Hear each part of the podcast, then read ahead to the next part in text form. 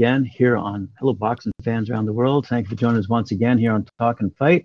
So I'm joined by Christian von Sponk out of boxing247.com, and we're ready to uh, talk fight here. Uh, Canelo, one of our favorite subjects, uh, is up for discussion, and uh, a few other people uh, who've made the news and headlines of recent days. Uh, one of your favorite subjects is Canelo pound for pound the best. Uh, you've tackled this before quite well and argued that he's not. Uh, do, you want to, do you want to lead the charge on this again? Okay, yeah. Um, I'm not a Canelo fanboy. I'm not a hater neither, and he's probably right. the second or maybe third best pound for pound. The first one I've got to put is going to be obviously uh, Usyk. He's he's definitely. I mean, cleared out cruiserweights, cleared out duck nobody, went into the heavyweights, effectively cleared that out. One belt to go you know that's up for debate whether he would win or not, but that is a pound for pound champion. Canelo, this is the difference. The problem is, is that I mentioned this briefly before, is that, and I've actually got stats in front of me now, um, or should I say, good old box BoxRec, and I can actually quote things instead of speak in general. Now, he was undefeated, Canelo, up until he ran into Mr. Floyd Mayweather in 2013. Uh, obviously, Canelo wasn't at his peak then and you had um, Mayweather, which was on the way down. So pretty much fair. Um, Mayweather won. Rest is history. Okay. Canelo then moves on. Um, he beats Angulo. He then, this is two fights after Mayweather, runs into Mr. Lara. And the problem is, he won a close fight. He really did struggle and he won a split decision because Lara was a mover. Now, not bringing race into this whatsoever. Um, my best friends are either black, Indian, whatever. So if I mention the word black, not to be confused with anything else, but Lara, a black mover, a black boxer. And Canelo does not get on with these kind of fighters, hence the Mayweather loss and the big struggle with Lara. So he got through that, skin in the teeth. He then ran into Mr. James Kirkland. Um, I think I should just leave that one there because Kirkland really wasn't uh, much of a, a, fighter. No disrespect, but you know, wasn't top tier. Uh, he had a punch to him, but uh, that was it. And obviously, he was exposed uh, two or three times now. He then ran into Mr. Amir Khan, who was moving up many, many, many weights, um, being outboxed for the first few rounds until he caught you know, Mr. Khan, which was going to be inevitable, but um, still showed that Canelo could be outboxed by a mover.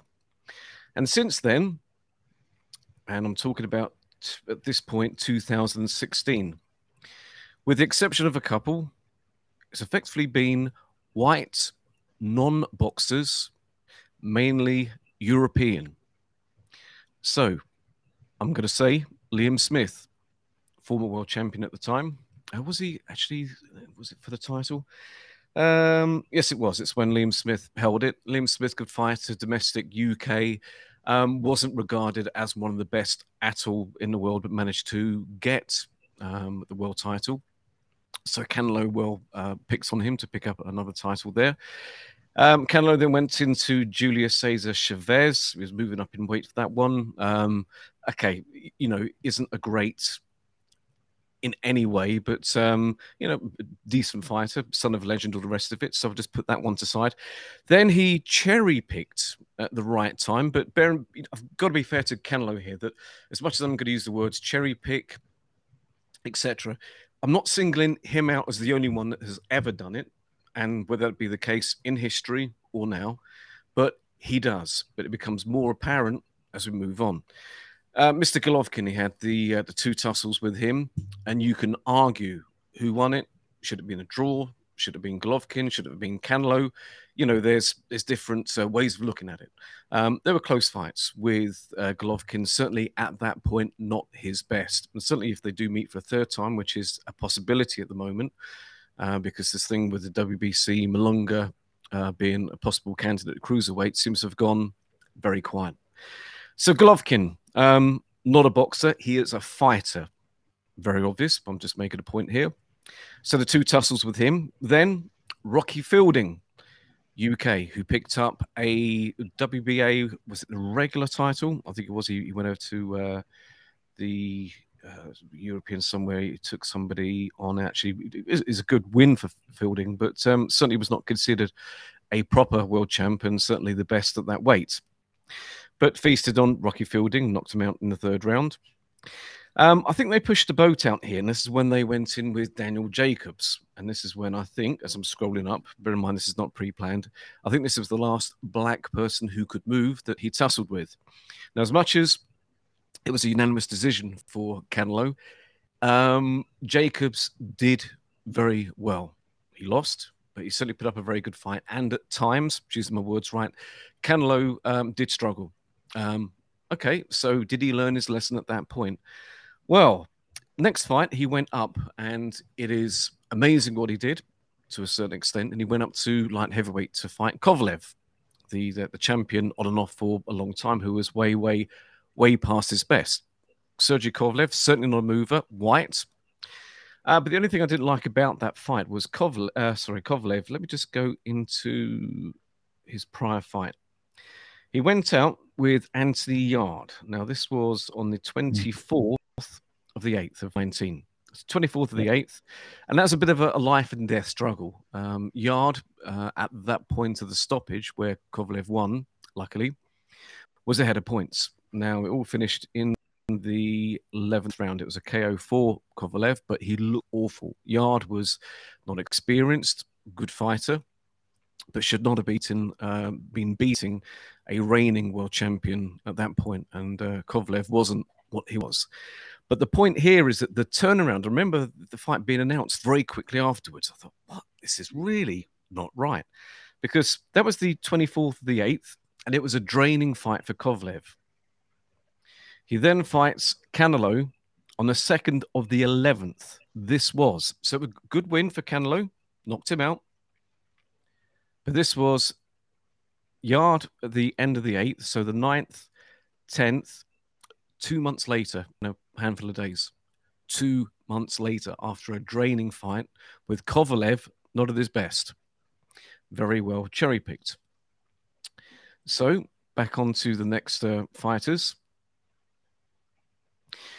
He then goes in with uh, Callum Smith. Now, I will say that that was a very good win because Callum Smith was at the time rated the ring number one at uh, super middleweight. He had some good wins but it's the style of fighter which he was confident in taking on, picking, however you want to word it.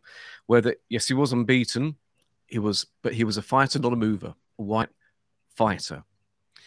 Yes, we know that uh, obviously, you know, uh, Canelo he won, and he did a bit of a job on Callum Smith. Bear in mind, I think Smith was very, as I suppose, lucky, but definitely the wrong wording.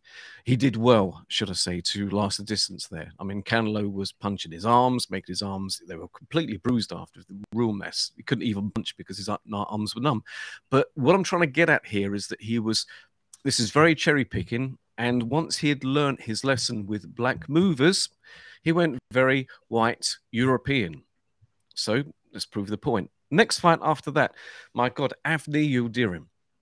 Now the Turk. Now this fight came around, and the argument there is that he was the mandatory. But the only problem with that is that Canelo actually asked the governing body for Yildirim to be placed as mandatory so he could fight him without being, being a, a, a big uproar. What the hell? Really? Because he shouldn't have been in there he didn't put up any any kind of um, uh, defense, any kind of you know two two way traffic. Nothing was put up by Yildirim, and that was, uh, if I remember right, it was uh, retired in the third round. It was just a nothing fight. But Cano actually asked for him to be put as the mandatory. So, oh, he's got faces mandatory. That is really not good. Next up, Billy Joe Saunders. Billy Joe Saunders had moved up to super middleweight and was generally regarded as not the force as he was at middleweight and very inactive and certainly wasn't the fighter that beat Chris Eubank way back. So as much as he was more of a mover and at times, so this has proven the point, he did cause Canelo a few little problems, more than you know a, a lot of the uh, other white uh, fighters that he's he's faced. Um, Canelo come through it. Um, you know, obviously Saunders retired with a, a, an eye injury but it's the type of fighter he's facing, Caleb Plant. yes, he was a champion. He was undefeated. But who was Caleb Plant's best victory up until that point? Or victories? Was there a plural? Was there fighters beat of note that regarded anywhere, anywhere near the best at that weight? No. Um, Canelo has avoided, um, you know, Benavidez, There's, there's a long list of, uh, you know, Charlos, whatever, of black movers around the weight that he should be fighting, that he won't fight. Based on that, he cannot be pound for pound best because he is not the best at each weight weight division in which he's venturing into. So, you know, moving on with Canelo, the next thing that was mooted, but it's gone all very quiet, was that he was given special permission. This permission seems to be coming a lot into things here of mandatories being, you know, uh, being uh, put in at Canelo's request. So he had to face the mandatory. Um, Ilunga Makabu, um, that was meant to happen as the next fight, which was with he's he's uh, the WBC cruiserweight champion. Yes, it's a good feat moving up to that weight, but he's cherry picking who it is. So let's say that he moved up to uh, cruiserweight, and he would probably beat Makabu. This is somebody that was knocked out by Tony Bellew for the vacant WBC championship a number of years ago and was knocked out in the second round. Makabu is not the best at that weight, but they're choosing a weak opponent at cruiserweight you know, how can you say he's the best at cruiserweight or light heavyweight after a, a, a, drained Sergey Kovalev who had fought literally nine weeks prior in a very draining fight at the end of his career, picking Billy Saunders at a, a, a weak time. Um, you know, Rocky Fielding, who was not a proper champion as such, but it was regarded because of the WBA and how they do things as a, you know, champion by the WBA regular. Um, this is all not good. There's lots of fighters being avoided at each weight. Based on that, how can anybody call him the best pound for pound fighter? And again, I'm not hating here. Um, this is not something which is, again, um, you know, new. The example I gave, I think we briefly spoke about it before, as much as fighters have avoided fighters in the past, you know, a very good one, 1988, Sugar Ray Leonard, when you had the newly created uh, super middleweight division and they uh, matched Leonard up with Dudley Lalonde, which was for the WBC super middleweight and the WBC light heavyweight, which uh, Lalonde held. But it was fought at catch weight. It wasn't even at light heavyweight, even if the belt was actually on the line. Really, um, how can you? How can that belt be on the line when you're not fighting at that weight? Don't get that one, but that's a separate story. Lalonde came in weight drained. His body was very flat. There was he was just not the same fighter. And effectively, yes, Leonard was quite handy in that fight, and he was going towards the end of his career at that point. But he was facing a weight drained fighter.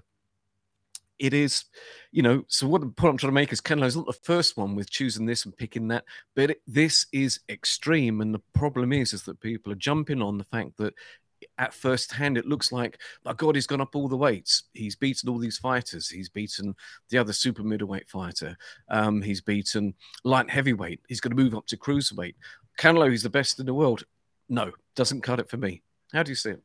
At least I've actually put some names to it now and some dates and some more facts instead of just, you know, talking about it generally. How do you, uh, how do you feel with that? your, your your tip of the iceberg comments last time we spoke about this uh, sent me down a rabbit hole, and uh, it really do depends on uh, how you view the sport, if you will, depending on which side of the pond. Uh, because when it comes to pound for pound rankings, I think you get a different class of opinion, quite frankly, whether you're talking to an American or a British analyst. Um, anyway, but I, I, I, so since hearing your last argument, I, I said to myself, you know, let, let's see who he chooses. Is he, is he, will he pick that uh, Charlo fight or will he pick that Bill, Bivol uh, fight? And, and he chose for less money, if I'm not mistaken, the Bivol fight, which supported uh, your argument, quite frankly. So, uh, and I think the second one is the uh, Triple G fight uh, as a two part package as opposed to um, uh, Benavidez. So again, um, yeah, but is he the best pound for pound fighter in the world right now? There are even some uh, British analysts who say no, Fury is in fact the best pound for pound fighter. So it depends. I mean, even in even in that grouping of British analysts, uh, they even put Anthony Joshua uh, in the top five in terms of pound for pound fighters. So, but you did start off the show by saying, in your opinion, uh, Usyk was in fact right now the best pound for pound fighter. Uh, but there were some Americans out there who argued Terence Crawford would be the best pound for pound fighter right now. Um, and there, there are a few other names that are bantied about, but not not not those that are in that higher class. Again, you'd mentioned BoxRec earlier, so it made me wonder uh, who the heck BoxRec. If so, for the fans out there, uh, standing at number one, according to BoxRec, is uh, Canelo, then then Terence Crawford, then Tyson Fury, then Usyk, then Joshua. Out of curiosity, if you want to know, the the, the others are Mairis Briedis, Callum Smith, Deontay Wilder, Josh Taylor, and Arthur Beterbiev. So those are all pound for pound uh, fighters as listed by BoxRec. Problem I have with a lot of those is, for example, Fury. How can you say that Fury is a pound for pound champion? He's great. He's probably the best heavyweight. But again, going back, um, and it's a word I just said a second ago, probably. We don't know. We don't know if he's even the best heavyweight. And this is the whole point. What is pound for pound? Pound for pound is something in regard to multiple weight divisions, the way I see it. Otherwise, if it's not pound for pound, you're the best heavyweight, or the best cruiserweight, or the best middleweight, etc. It's you got to be the best, as far as I'm concerned, with multiple weights. Um, I've seen there's a lot of comments down here. There's one got somebody making one clown comment. What black movers? Charlo, Andrade, not necessarily Andrade because down at middleweight, but uh, what I can say is just look at BoxRec or look at anything um, the top five. You know, whatever it, it's picked. There are multiple ones that he is uh, he, he is uh, basically avoiding. It's a fact. He is picking certain ones. You know, Kovalev. You know, there's multiple light heavyweight championships. Why did he go for Kovalev? If that's not picking a fight and a best example, what is? You know, he fought nine weeks. He's at the end of his career, nine weeks after a draining fight against Anthony Yarde. He went in there and he lost. Now, that is cherry picking. Now, how could that be? A, a channel was garbage. My God, I, suggest, I suggest he goes back and look at a few more fights and uh, go down his record and not be so biased. Obviously, a Canelo lover. Um, Bivol, um, somebody which um, that'd be a better fight because at least Bivol is is undefeated. He's light heavyweight. He's regarded maybe as the best or one of the best. You know, there's somebody there that is not a major disadvantage. But again, this hasn't happened, and it's really, really curious to know why the WBC and this Makabu thing, there's all gone quiet. I have not seen anything to report on. I haven't seen anything at all read them whatsoever. Um, don't know why. Really don't know. Let's look at some more of these. Uh, uh, yeah, just thought about Bivol, Bivol, Bivol. Um, you know, open your eyes, look at it. It's who has he struggled with then, and I'm just using this, choose my words right, as it appears based on who he struggled with, that is what he is avoiding. I can only put it as clear as that. That at that point is not an opinion.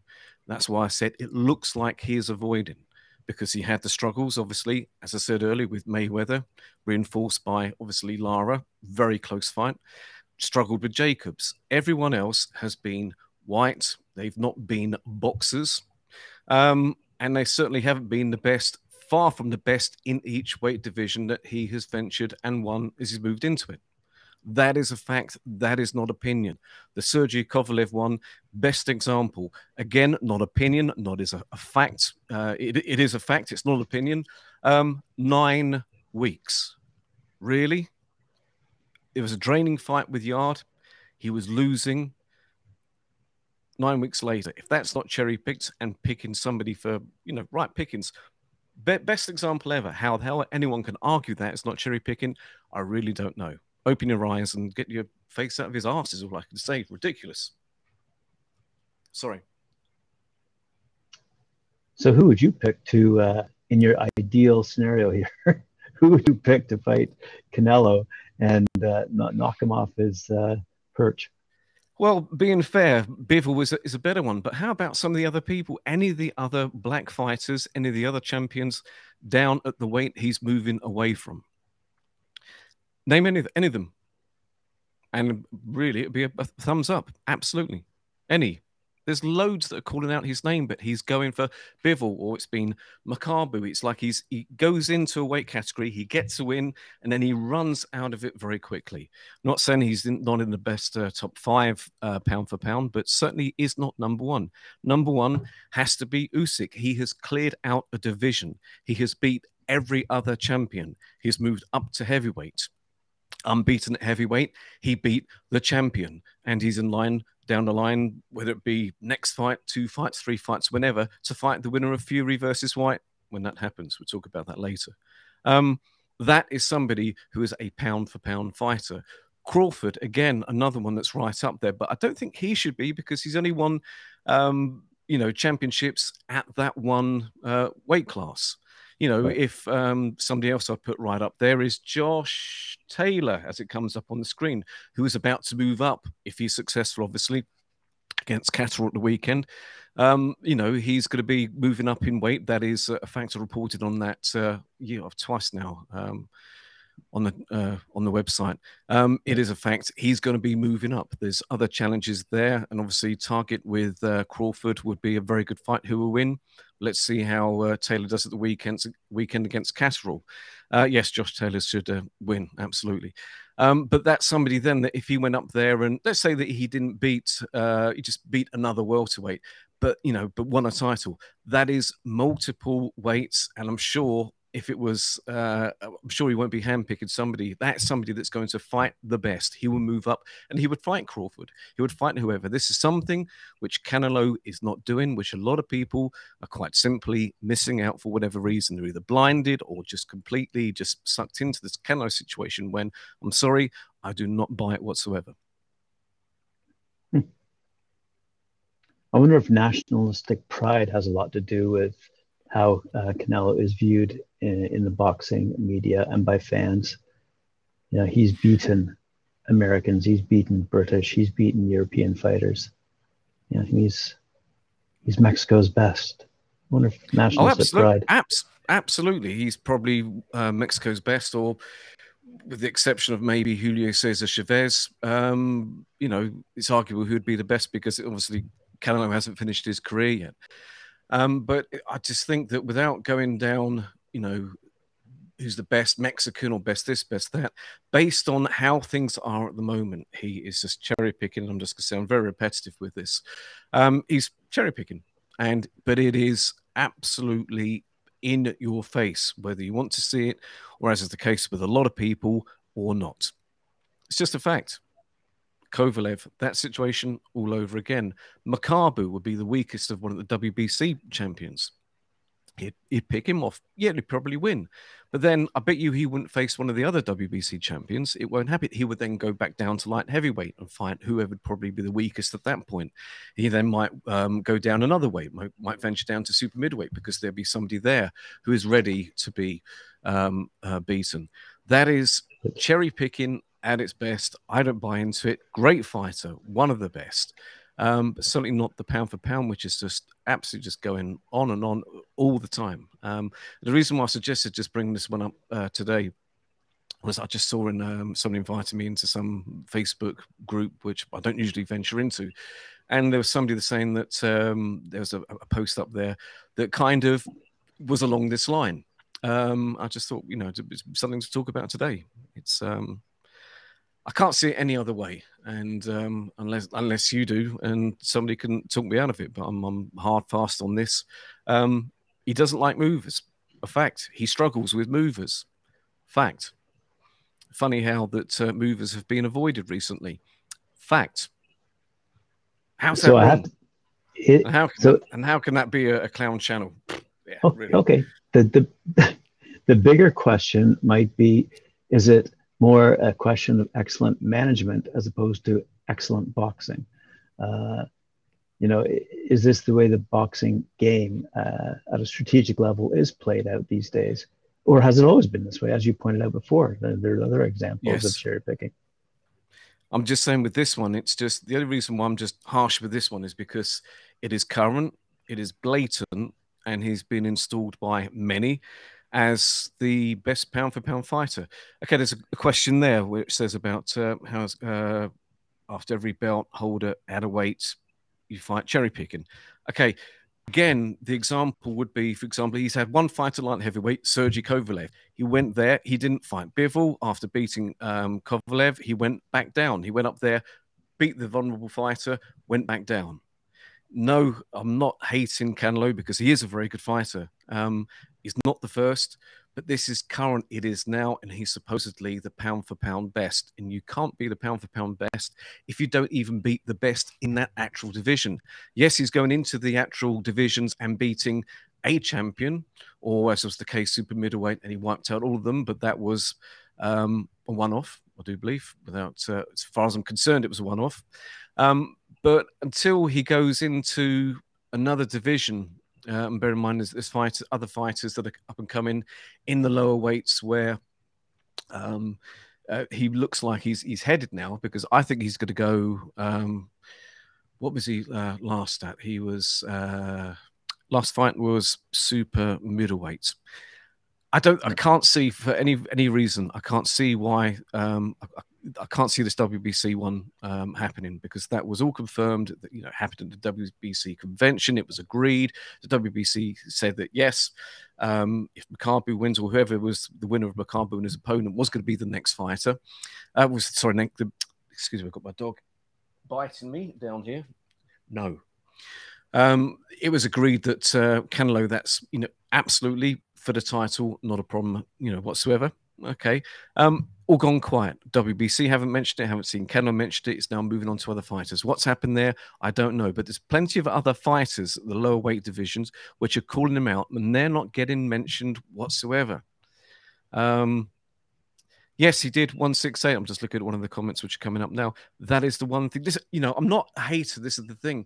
You know, he's, but the, the people, the fighters, and this is just an opinion, the fighters super middleweight this was fighters which were beatable, which he was able to clear out. Absolutely, he's great. He's one of the best. He cleared out that division, but as a division that was made for him and venturing, moving out of that division, bearing in mind there's other people coming up now, which I think will give him a hard time. And at super middleweight, bear in mind you've got some middleweight champions that are willing now to uh, move up. Charlo, can't see how, but it's a possibility. Andrade is talking about moving from middleweight up to super middleweight. How effective he would be, I don't know. But is he going to fight these kind of fighters? I don't think so. It's not going to happen. At the end of the day, you know, another year could pass. I might be talking out my backside and I could be completely wrong. And he fights the best and clears up another division. But apart from the super middleweight division, and, you know, he has not fought the best at each weight division. And my point here, my point here is exactly that you cannot be the pound for pound if you do not do that. Because he's ventured up again, light heavyweight. He would have fought one, he'd beat, you know, Kovalev. He then come out that weight division. He then would possibly, let's say the WBC Cruiserweight Championship does happen with Makabu. He'll go up to that uh, weight division. He'll probably beat Makabu, absolutely, because Canelo's a great fighter. Makabu's not a great Cruiserweight champion. But he's not going to fight um, one of the other champions. He would then come down, and I could be wrong. You know, come two years' time, it could be the undisputed WBC, you know, uh, sorry, the undisputed Cruiserweight champion. My hat goes off to them. But at the moment, how it looks – and I've used that word exactly how it looks, it is very much looking that way. I can't say, you know, we're not, I'm not in his head, I'm not in his training camp, um, not in those discussions. We can't say he's definitely avoiding these people, but again, it looks that way. And I believe Usyk, someone's brought this up, uh, fought tougher opposition at cruiserweight. The best there was. You know, you can only fight what is in front of you in a division when you're wiping out all the fighters, and there were good fighters at cruiserweights. You know, he's moved up to heavyweight. You know, he fought. Okay, the the Witherspoon one was a very flat performance. Um, the, there was a flawed performance with Chisora, but that was learning and his body adapting to heavyweight. Um, he went in there and he beat Joshua. He's got all the belts bar one. You know, that is ne- nearly wiping out two divisions. We're certainly the champion, and there's just one belt missing, which is Fury. Who would win with Fury and Usyk? We don't know. Nobody can say exactly. Again, it's opinion, but he's very capable of, of wiping out the heavyweight division as well. And that shouldn't be somebody that's pound for pound. He fought everybody however good or bad there were, he fought everybody at cruiserweight, and the cruiserweights at that point were quite good with the the WBSS, uh, whatever it was, the um, the, uh, the what was it? It was the uh, help me out here. The they got everyone together. Come on, the Kalle Sauerland thing. What's the word I'm missing, missing for? The tournament. There we are. The tournament that's put together had all the best fighters. I don't think there are any uh, cruiserweights which were missed out uh, from from that tournament. Beat everybody. Um, but then moving up to heavyweight and doing what he did, only Evander Holyfield has managed to do that. And Holyfield is a great, um, was pound for pound best back then. Um, I just think I stand by Usyk. Not, I'm a, not that I'm a great Usyk lover, or there's any hidden agenda with with race, and I support him because I'm from over there or something. No, I just think that on merit, pound for pound, you know, pound for pound isn't just the best in your division. Pound for pound is more than that, and this is why Crawford. I don't have him right up there because yes, he's the best welterweight, for example. But how is that pound for pound, I really don't know. And I think that people that fight in different divisions, that's how the pound for pound, and that's what it should be based on. Just an opinion. Fair enough. I've often said, and I'm going to uh, jump over to another uh, division. By the way, thank you, Carl. Yeah, the WBSS. Yeah, but tournament was the word I just couldn't. Right. We both uh, agree that uh, Fury should beat Whyte. Okay. And I've said, oh, but uh, you know, all it takes, and you've agreed with this too, all it takes is one lucky shot and uh, boom. Now, does Jack Catterall have a chance? I mean, he's the underdog going into this fight against Josh Taylor. But does, does he have a chance? Does he have that? Does he have that one punch chance of beating Josh Taylor, Taylor this weekend? Unfortunately, no. Lovely guy. Interviewed him uh, a few weeks ago. He's undefeated but unfortunately, um, and opinion, there's nothing that he's got in any area that is there as a threat for Taylor. For Taylor, mm. Taylor ticks, as it seems, every single box. There's not one flaw, as far as I'm concerned, in his fight game. Um, it's got to be a Taylor win. It's got to be an early finish uh, win for him. I can't see it happening, but we've seen it in the past where you've had the complete underdog, you know, um, rise to the occasion, who was supposedly outgunned in every department. Lloyd Honeyghan against Don Curry all those many, many years ago. Um, he's a heavy underdog uh, for very good reason. Um, got nothing against Taylor. Would love to see um, uh, Catterall do it, but I just think he's outgunned. He's out everything in every department. He's a good fighter. This is a good fighter against, I think, a great fighter on Saturday. And with that in mind, it could only be one winner. But nice chap. Um, I've never seen him interviewed before. Just went straight in, obviously, with interview with myself with him.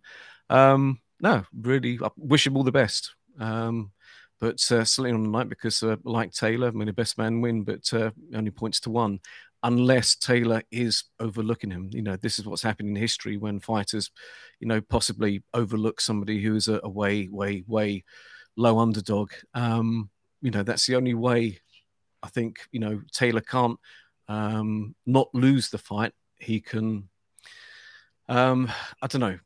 It, it's you could only overlook him. I think with the with the move up, which is going to happen. Uh, that's obviously if he wins. Um, you know, is he overlooking him? I don't think so. With the press conference uh, that I went to and with the interviews there with Taylor, um, he said he's taken him seriously. There's nothing there whatsoever in mindset, as it appears. He's saying all the right words. You know, is he deep down, um, you know, underestimating uh? I think he's too professional to allow that to happen.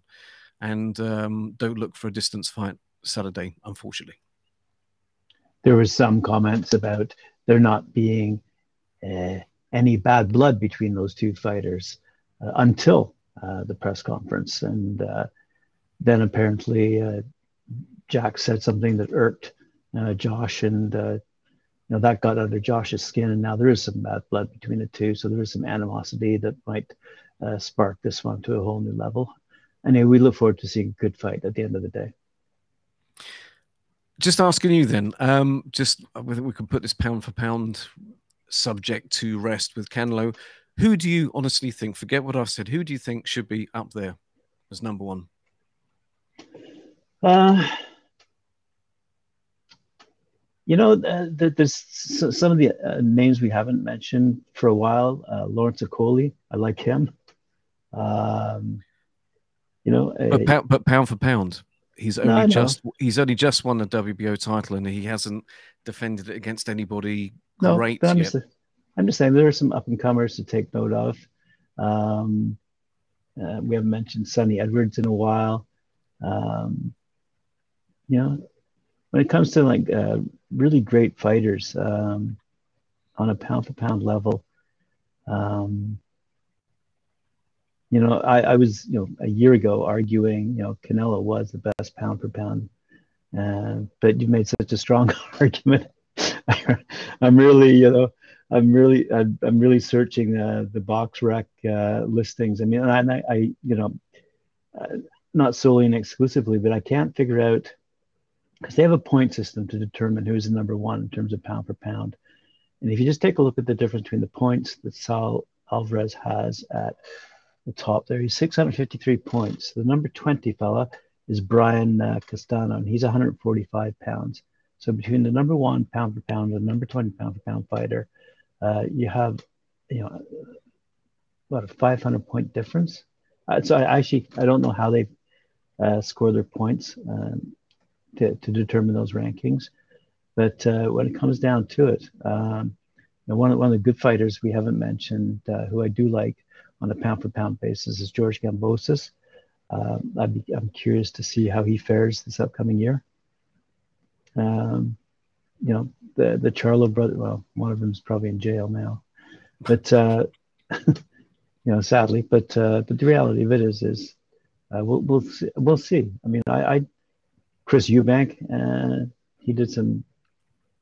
You know, he's anyway. There, there are some good fighters out there elsewhere in the world to talk about at different weight levels that are young, that are rising. Uh, that I'm looking forward to seeing. Uh, but who do you win- have as number one? Who is number one? Not could be, uh, maybe down the line. What's your pick? Craw- Crawford. how would you see him fare if he changed weight divisions? Do you think? Mm. I still think he has some, uh, shall we say, uh, I don't know how you say this, managerial slash political issues to deal with first. Um, but uh, on a pound for pound basis, he's a super strong fighter. He's he's got that grit determination that I do like. Uh, I don't like the fact that he's he doesn't how do I say this? He doesn't say the right things. He doesn't say anything at press conferences that make make anyone like him per se. But uh, as a fighter, I think he's a really great fighter. Um, you know, and, and I just think his his what will happen to his career this year, to be blunt, will just be interesting. I, am lo- really looking forward to seeing who he's going up against next. Um, but again, I think that's a question of management and uh, the politics involved in his attitude.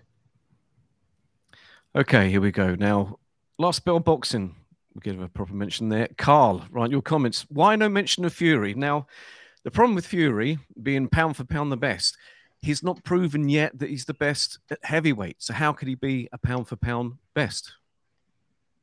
I think I'll leave that one there. I think that gets answered. You know, if you're not pound for pound, or if you're not proven to be the best in a division, I'm not saying he isn't, because I would have to say if that he fought Usyk, I think that Fury would win. But it's not proven yet. You've got nothing tangible to work with. And the reason why I say there's nothing tangible yet to work with is because Fury, as a champion, is based on three fights with Wilder. Right. Bearing in mind, up until the Fury fight, people, everybody were dissing Wilder, calling him the worst heavyweight champion in 30 years. This was until the fight with Fury, that was the viewpoint of Wilder. So Fury, apart from the points division, uh, the points win over a very aged Vladimir, that was, by the way, I just still think that that is his best win. Him being the best heavyweight is based on three tussles with Wilder, who was regarded as an awful. I think it's unfair because I actually did rate Wilder for various reasons, but was based on three wins, kind of over Wilder. So how can Fury be the best heavyweight? He's not the best heavyweight because there's another champion. It's not proven yet. There's nothing tangible mm. to work with. That's why no mention of Fury. Um, Chris Eubank, I'll leave that with uh, Graham. With that the obsession with pound for pound having to jump up weight classes. Well, this is the point. Pound for pound. How else? You know, moving up different weight classes. What is pound for pound then? What is it? It's how a fighter, how good the fighter is within that division. Uh, point one. Now, how the fighter is in that division. Canelo, apart from 168, has not been the best in the divisions uh, or the recent ones which he's ventured into because, as of what was said earlier. Now, I just think that by the obsession with moving up and around weight classes is that it gives you an idea of how that fighter fights against other champions in different weight classes. Otherwise, what's the point of having a who's pound for pound the best? You know, wh- what are you gauging that against? well, you're not gauging against people in that weight class because that means you're the best in that weight class. So it must be, you know, when you think of the pound for pound, it must be how they would uh, fare against the other champions if they were in the weight division, same weight division. Well, how could you do that? And how could you gauge that then? Well, by moving weights, if that makes any kind of sense. That's why I, I think that pound for pound should be based on some kind of move to another weight. Otherwise, all you're doing is basic uh, is, is basing it on how you think that person would fare against another champion if they met at a neutral weight. Well, how about gauging it on if the, somebody actually does move up in weight and face against another champion? For example, Josh Taylor, if he beats Catterall, he moves up in weight. Let's say he faces um, Crawford, and I could really see that fight happening because Crawford doesn't duck anybody and Taylor doesn't duck anybody. That would be a huge, huge, huge fight. Um, that would gauge more you know, especially with Taylor, if he, if he if he claimed those two outright um, weight divisions, you know, definitely definitely number one. I mean, he's arguably for me, just in, in my world, number two, number three, around there. You know, top five. What are you looking at? Canelo, Crawford, Usyk, um, Taylor.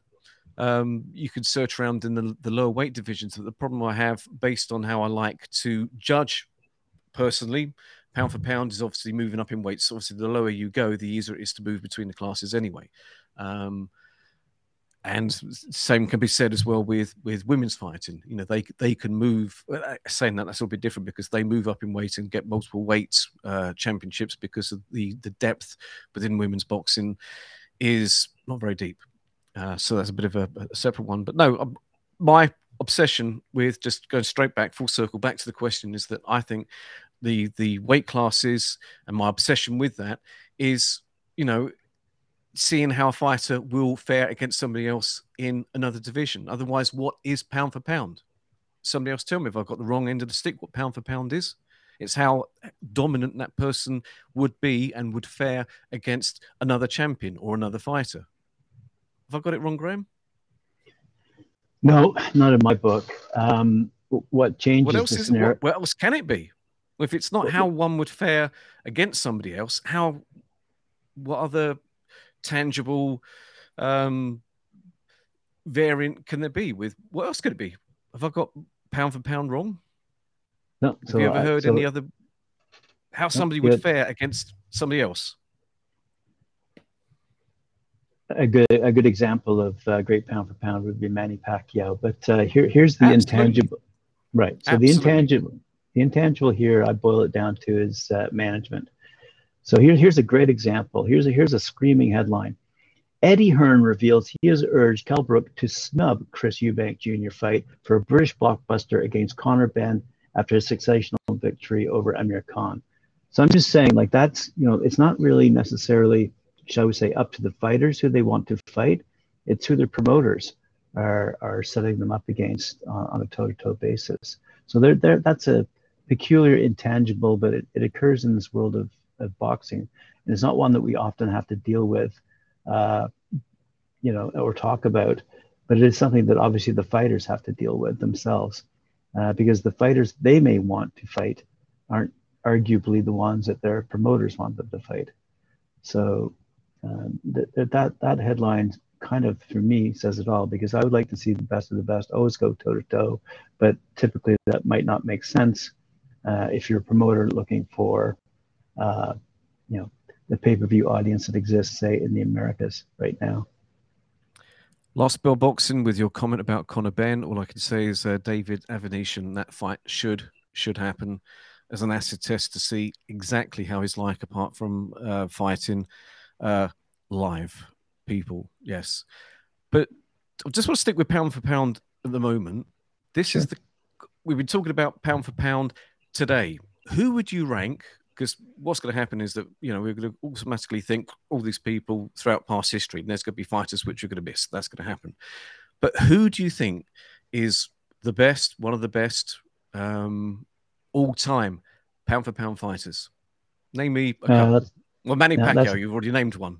Absolutely, yeah. it's going to be top five ever. Who else? Yep.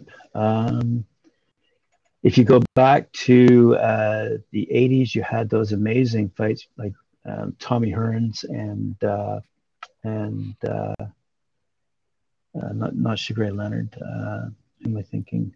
You had Roberto um, Duran, Hearns, the the the, the, the quartet. Those guys put on an absolutely the amazing fights. Yeah, they're less, less Hagler because he, he was just a middleweight. Yeah, but the, the brilliant fighters. Uh, an always stimulated fan interest, uh, including my own. Um, you know, and, and and and so when I when I think about pound for pound, I think about names that I recall, like just quickly off the top of my head. And although I couldn't remember the fourth, uh, the point of the matter is is that was the 80s. Um, but the reality of it is is you know I, I go I go back you know Pat, Manny Pacquiao dominated for a while. I'm not a big big huge fan of Floyd Mayweather uh, simply because I don't think he has an undefeated record. I think he lost uh, th- three fights, quite frankly.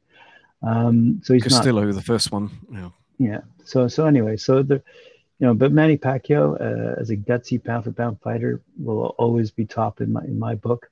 Um, and, and I'm I you know we, we have talked uh, on our channel about the uh, murderers row fighters from the 40s but I don't want to go back that far uh, because a lot of those fights you can't even see. They're not even on. They're, they're simply not available.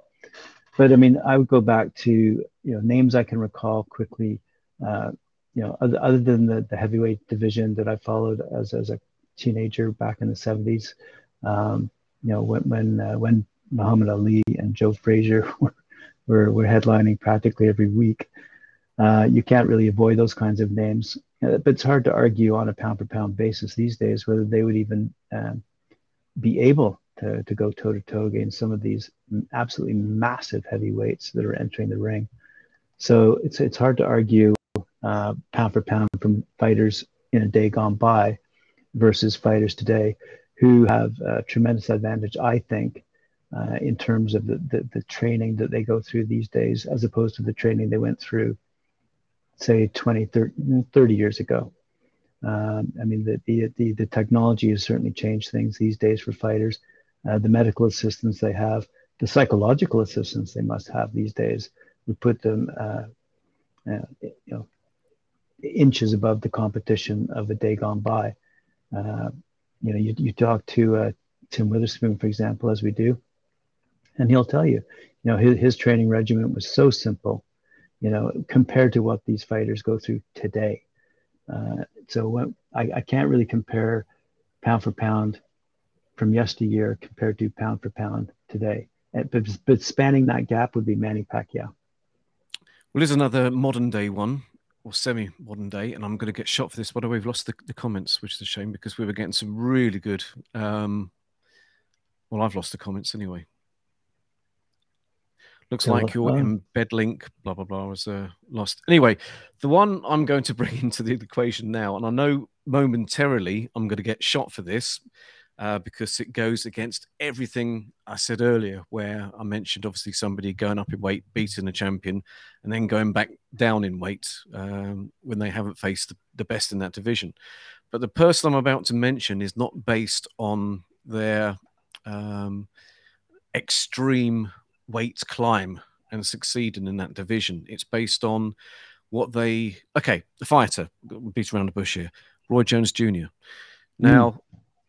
he went up to heavyweight, and I'm not condoning this because this is doing exactly what Canelo did, um, or could be doing with the WBC, you know, with Makabu at cruiserweight. I mean, he'll go up there, he could win that if that fight ever happens, and I tell you, he would leg it straight away. Absolutely, okay. Now Jones did the same thing. He went up, obviously, to heavyweight. He beat the WBA champion uh, John Ruiz, who's one of the weakest heavyweight champions ever. Um, and then he went back down to light heavy heavyweight. Um, okay, he, he lost in the second one with with Tarver. Uh, rest is history. The rest of it because that was his downfall.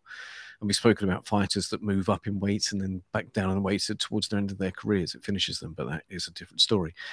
But you see, for me, Jones was a great pound for pound great because of the divisions that he conquered. Bear in mind, he turned pro at light middleweight. He won championships at middleweight, super middleweight, light heavyweight, heavyweight.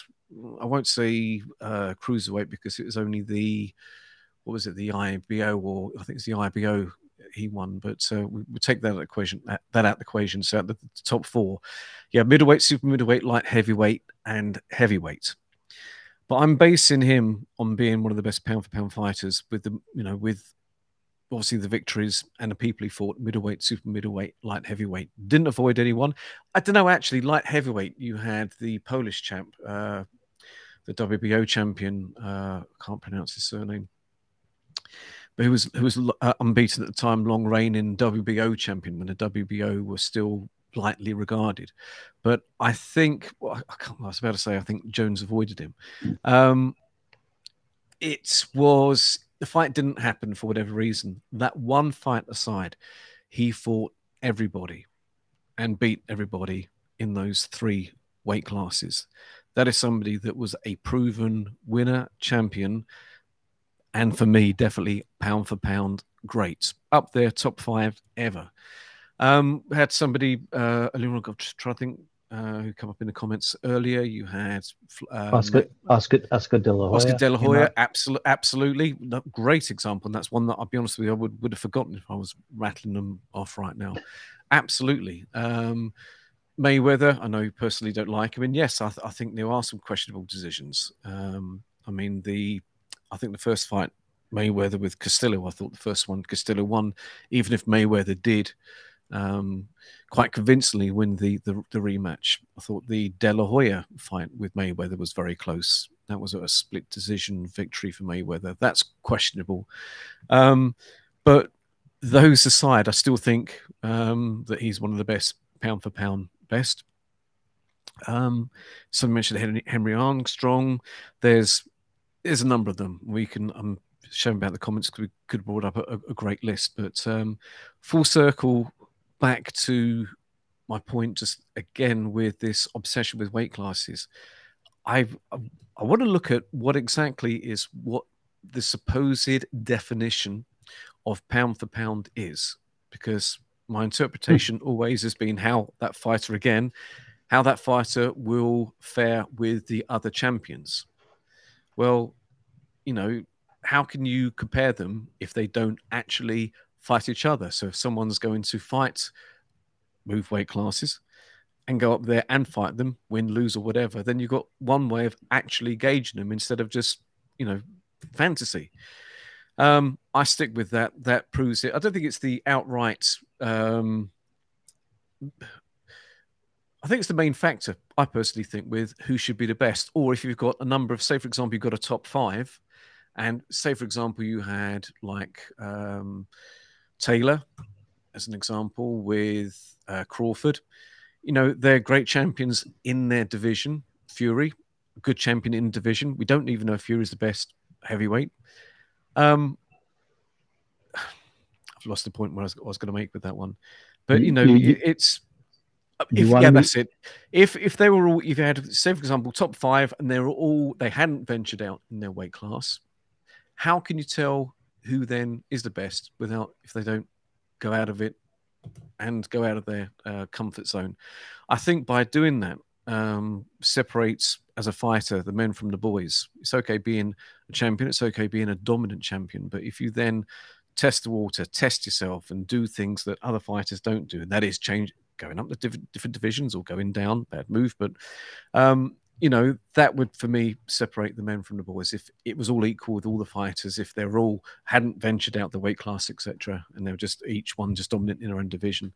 Uh, if you had somebody that was dominant and done it in different classes, that person um, will actually be top of the tree for me. That person would be Usyk or Canelo. But Canelo for me cherry picks. Usyk doesn't. So for me, Usyk number one, Canelo number two, followed by Taylor. Crawford, etc. That's how I see it. That's my reason behind it. But um, again, an opinion. That's how I see it. Might not be popular, maybe, whatever. But uh, that's my take on it, and uh, that's what I wanted to bring up today, only because of what I saw yesterday.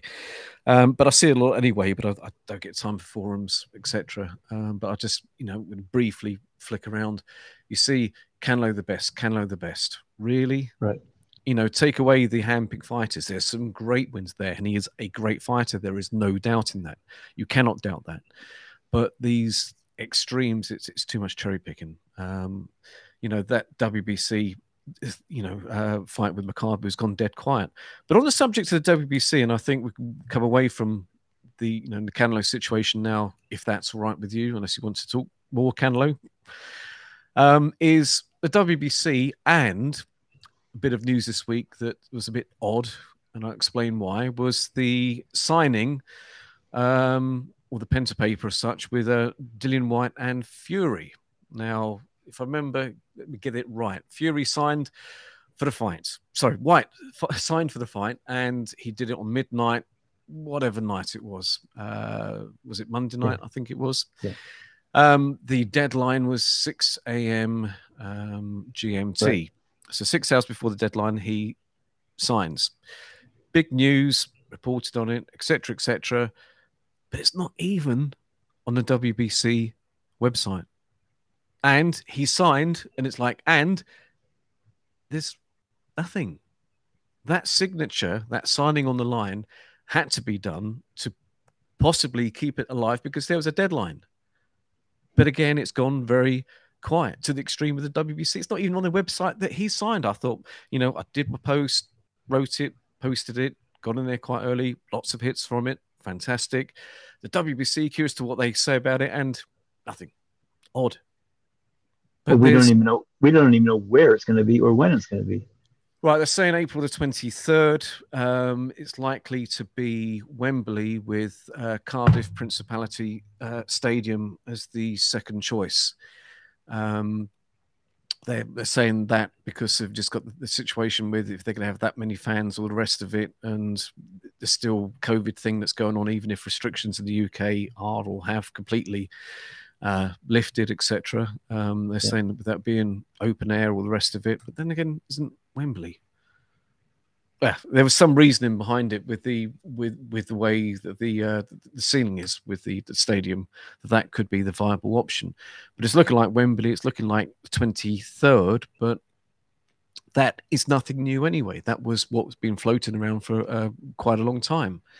Because um, again, I was right in that, posted it, and I went back to a previous post, a couple, two, three weeks prior, and it was still that rumored date then. So there's nothing new apart from effectively Whyte had to sign on a dotted line, otherwise, you know, the, the deadline would have been breached.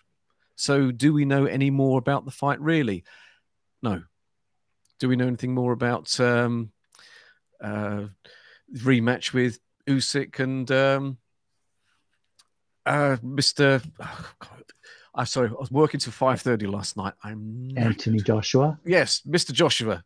The rematch there. It's all gone very quiet. Um, yes. We know more. We know no more really about the heavyweight division. Who's definitely going to be fight, fighting who, on what dates and in what order and whatever. We know no more. Um, I just think that that was a bit of a um, a false um, hip hip hmm. hooray that it's finally been sorted because mm. he had no choice. Mm. Um, there's still supposedly arbitration with Dillian Whyte and the WBC. What they're trying to sort out there, I don't really know because I thought the purse situation had been sorted out. And by the way, I love that way. Uh, I don't usually sort of sing the praises of uh, the WBC, but I love the way in which how it's been done with the split, with you've got the, the total purse. They take ten percent out of that, with what's left. Fury getting twenty percent, Whyte, sorry, uh, Fury getting eighty percent, Whyte getting twenty percent. Then that ten percent of the gross amount that was taken out then goes to the winner of the fight. That I think should be done more often because it gives that person more uh, motivation to uh, win the fight. You know, mm. winning for whatever title or, or, whatever should be enough motivation anyway. But um, as is the case in some fights, it's not. Um, but you know, and the problem it has when where you have, you know, a split where, for example, Whyte being given twenty percent is not he's not happy with it. Well, then with that other 10% that will bump it up. If he's that confident about himself winning i just think it's a i think it does save a lot of arguments.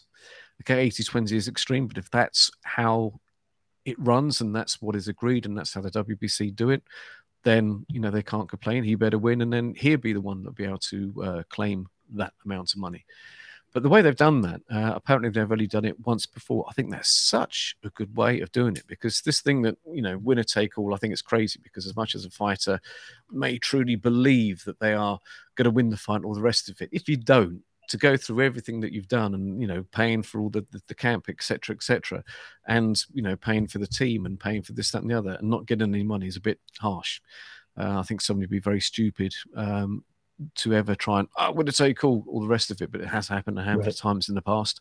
Um, but doing it that way, I think it's, it's great, really good.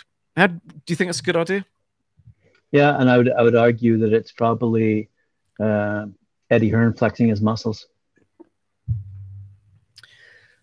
Um, no, because he hasn't had much to do with this with Whyte, and this is something really? that's there's a little there's a little bit of mystery over this one because he's right. Whyte is self-managed. Now, I thought Hearn, I'm guessing like yourself, thought that he was the promoter of Whyte, but apparently, hmm. um, chap from BOXXER has had something to do with it. I'm saying the words right. Apparently, blah blah, blah the rest of it, because hmm. no one has said absolutely 100% for sure what has been going on with because there's a lot of cloud, there's a lot of mystery over this whole thing with first firstly, why is it so quiet? And who was the person actually um, sorting this all out? Surely it was meant to be Frank Warren. Um, the, well, he's the one that's going to be paying the money. He would have been in in the mix. But why would you have Ben Shalom from BOXXER in the mix as well? You know, these are rumors. Uh, they are unconfirmed reports, but no smoke without fire. There's got to be some truth in it. Heard different things, but that's the most consistent thing. So was it Eddie Hearn? Apparently, he's not had a lot to do with it. Just a rumor or hmm. unconfirmed hmm. report. Um, but no, the WBC they, have done that. I, I, don't know what the fight was. They've done it once before or twice before. Um, but I, I, it's, it's great. I just think that should be done more. Um, some motivation. You know, I like it when you have the purses for the fighter for the fighters, and then the promoter will say you get an added bonus if it's a knockout or whatever. I think uh, you know that gives them a, you know, some fighters come for the payday, and I think it really does give anyone that's got any form of negative mindset over the fight in any way. I just think gives them that bit of psychological nudge, push, whatever. I think it's good. Right, if this is going to be a review preview, um, bearing in mind we're now uh, an hour and six minutes into this, um, Amir Khan versus Kell Brook, your take? Um, no surprise to me. Um, you know, I, I, I think Amir Khan is a is was a great fighter, um, but his day had come and gone. And uh, I'm sorry, but the the outcome for me you know, a lot of people ask me point blank on uh, on a lot of the social platforms who I was picking, and in one word, I said Brook every time. Uh, there was no explanation necessary. I just thought that's who was going to win the the fight, and I was right. So it was always down to, and it's an obvious statement, as I said last week, but who had what left, and the question was answered right. that uh, Khan had less left, so hence the outcome. Um, the one thing that is a little bit of a shame, um, possibly. Again, it's opinion. It's an opinion. I might get shot for this. Is that Brook looked really good in it. Now, absolutely. But his damaged eye sockets did not get tested because Amir Khan had less to offer in that fight than Brook did.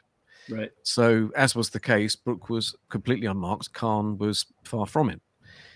And now what's going to happen is that, in a way, I, I get it that he's going to go in with some other young lion. Um, this is where you will see Brook beaten, and it could be a bad um, defeat. Brook, don't get me wrong, looked really good. You Yeah. looked very good. But putting it into context, Brook looked really good against Crawford with his, you know, the prior fight to Khan. He looked very good against Crawford until getting caught by Crawford in the eye socket. And then the fight was effectively over at that point. Brook looked good in that fight. Brook looked good in the Khan fight. So nothing has changed with that. And we can't gauge his eye sockets. Um, the only way you can gauge the eye socket is how it was with Crawford, who's not a particularly heavy puncher. And once he was caught uh, cleanly on that socket, it was good night for Brook. Right. If he goes in with the young lion, which would be another cash out fight, um, again, he will do well. But until getting caught in that eye socket, whichever one, because both now have got titanium plates. Obviously, one from the Golovkin fight, one from the uh, Spence fight. Um, they're both screwed unless the person doesn't put a, a hand on him, like Khan wasn't able to do. Um, I think that is an accident as such waiting to happen. Um, that's it, really. Um, but no, well done, Brook. Um, Khan, great career, obviously. Leave that one there. Right, this weekend, we've got two fights. We've got Taylor versus Catterall, and we've got Okolie, one of your favorites, versus the Polish chap, Mikhail Cieślak. I've learned the pronunciation of that one right now. Um, your predictions from what you know about those fights? Uh, I'm, I'm running with the Coley, and uh, although I like I, I always like underdogs, and I always try to pick a reason for the underdog uh, to deliver that that that have that have that chance of delivering the one blow. Uh, in this particular case, uh, I asked you early enough in this conversation, so uh, I'm, I'm going to go with a, a Josh Taylor victory and uh, Lawrence Okolie victory as well. Completely agree. Yep, it's going to be a Josh Taylor victory. Now the Okolie one. Um, do you know much about his opponent, Cieślak? Not much, no. Okay, one defeat only, which was against uh, WBC cruiserweight champion. Oh, come up in a conversation again. Uh, Makabu. Apart from that, he's got a good record. He's a solid fighter. Um, I would say, I was about to say fringe world, but he can't be fringe because he's going in with a world championship. So he's got to be considered uh, world title material. Um, yeah, it's going to be a, a, an Okolie victory. Uh, but Cieślak, he, he, looks strong. He's very game, very capable. But I do think Okolie, um, especially now that he has improved as a fighter, because uh, go back a handful of fights ago, um, was not looking too good at all. One of his fights that I can't remember that the chap, uh, it was a domestic fight.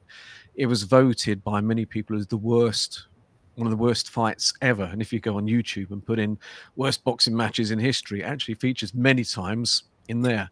It was the most record amount of clinches or something in the fight. Right. It was awful. Yeah, but he's got his he's got his act together. He's champion. He's defending it well. Um, he's going to be moving up, I think, at some point. Um, the only problem I think with him moving up, I mean, he's got that that that frame, which, and bear in mind, he's young as well. Yes, he's going to move up. Now, I don't think he's going to would he go straight up to heavyweight? I don't know. Would you really want to go from uh, you know, cruiserweight up to heavyweight with how the heavyweight division is at the moment? Because bearing in mind that the problem you have is how hot it is actually at the moment. I think it's a good division at the moment with who is Right. there and who's coming up. And I think that the competition's too strong there. And the problem is, even if you were put into the mix, when are you're going to get your shot anyway, with as we discussed last week, you know, it's, it's not going to be you know, if you're a mandatory, you're probably not going to get a sniff of anything for about two years or something. So when would you know what would you get by moving up to the heavyweight division? So what is there in between? Well, you've got the WBC bridgerweight, who's got Oscar Rivas as the uh, champion, and I do rate him as a fighter. Um, it's very good. One defeat against Dillian Whyte. That is it. Um, he's going to move up. I think not a choice, but how his future holds moving up, I really don't know. But back to Sunday night, Sunday, Sunday night's fight. Um, with Cieślak, I think it's going to be a late, uh, be a late stoppage or or points victory. Uh, but I think Cieślak is going to come in very game. I interviewed him as well uh, a few weeks ago. Hmm. Um, very, very difficult person to interview. First off, uh, via interpreter, and apparently the interpreter wasn't doing a very good job because of there was a, a lot of comments on there um, from people on YouTube, and they were saying that on a second the person interviewing didn't say that, and they're like saying this this guy who's you know useless. Um, I did recheck it because I know some Polish people, and I rechecked the pronunciation, and they said, "Yeah, completely wrong." Anyway, what I got from that interview, and he wasn't saying much; he wouldn't give anything away. He was very closed. Um, he seems very confident. He's got Poland absolutely backing him. There's a lot of people saying, "And the new, it's gonna, it's gonna happen." It's to be new world champion. He's to win it. But I think that is looking at Okolie of past, not the role which Okolie is on at the moment. He's right. now on fire. Yes, he hasn't fought any great fighters while he's on fire, but what is a definite fact is he's better than what he was. The Okolie of now, as it appears over the past handful of fights, will I think beat Cieślak, and I think it'll be a distance or a, or a, a late stoppage at, at most. Uh, if it happens early, then um, I think I'll definitely be very sold on Okolie. But uh, you know, before moving up in weight, you know, whether it be, as I said earlier, with the uh, bridger weight or moving up to heavyweight, which I don't see much uh, point in doing unless he's forced up there. Um, you know, cruiserweight, you should really, I think, go in with the other guys. Um, there's enough good fighters at cruiserweight. He hasn't fought them yet. How will he do? I don't know, but uh, Sunday will be a gauge, a good gauge of um, how good he is, especially as you've got the barometer with obviously Makabu, who's one of the current champions against him, can, and that went on points. I think Cieślak was down once. Um, if Okolie knocks him out, I think that would be making a statement and a good barometer to how Okolie will fare against the other cruiserweight championships. So, an interesting fight with that. Um, that's it. I think that's about it for this weekend. There's lots of other fights, but um, you know they're the ones which are taking the headlines at the moment. But uh, yeah, the, the Taylor Catterall fight, I think it's too early for Catterall as well, which is a shame. Um, but there's nothing, there's nothing I think that Catterall does that you know would would cause Taylor to raise his eyebrows about, apart from Taylor being um, just overconfident. But I just think he's way way too professional for that. Yeah. So based on that, it's going to be regardless an early night. And I think probably around mid mid rounds. I think you take it easy first couple of rounds to see what he's got. He would then up the tempo, put the heat on mid round, sort of six six to eight for me. Nice. But my crystal ball sometimes gets it wrong. Apart from that, I'm out. Uh, as it says in Wikipedia, these pound for pound uh, rankings are all subjective. So this is all opinion, and uh, all it takes is one nut knockout punch, and you're down. So, and some people do not like it, a different opinion from theirs, as one of your comments said. But uh, tough luck. That is mine. You stick to yours. We see who's right. That's right. Good stuff. Well, thanks again for joining us once again on Talk and Fight. Appreciate all your comments and opinions. They are well appreciated. Um, we'll see you next week, next Thursday, for a, another weekly wrap up. I'll find something really interesting to talk about. leave, it, leave it with me. Until.